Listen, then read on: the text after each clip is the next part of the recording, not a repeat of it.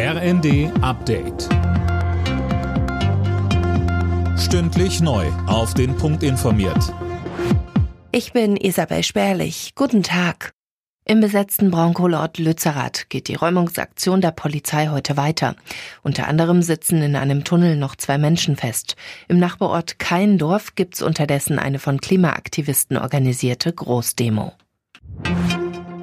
Bundesverteidigungsministerin Lamprecht will offenbar von ihrem Amt zurücktreten. Das berichten mehrere Medien. Demnach soll es kommende Woche schon soweit sein. Anna Löwe mit den Einzelheiten. Die Initiative zum Rücktritt komme von Christine Lambrecht selbst, berichtet die Bild-Zeitung und beruft sich auf mehrere mit den Vorgängen vertraute Personen. Laut der Süddeutschen Zeitung hat Lambrecht bereits mit Kanzler Scholz gesprochen. Kommende Woche will sie demnach ihr Amt niederlegen.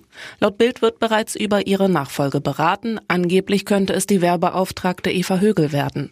Lambrecht steht seit längerem wegen ihrer Amtsführung in der Kritik. In Lubmin wird heute das zweite LNG-Terminal in Deutschland feierlich eröffnet. Dafür kommt auch Kanzler Scholz nach Mecklenburg-Vorpommern. Wirtschaftsminister Habeck ist krank und musste deshalb absagen. Auf Kiew hat es am Morgen offenbar neue russische Raketenangriffe gegeben. Bürgermeister Klitschko rief die Bewohner dazu auf, in den Schutzräumen zu bleiben. Unterdessen bestreitet die Ukraine, dass die Stadt Soledar von russischen Truppen erobert worden sei.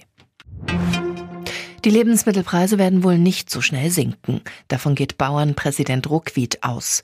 Als Grund nennt er in der neuen Osnabrücker Zeitung unter anderem die Preise für Düngemittel. Die hätten sich mehr als verdreifacht. Alle Nachrichten auf rnd.de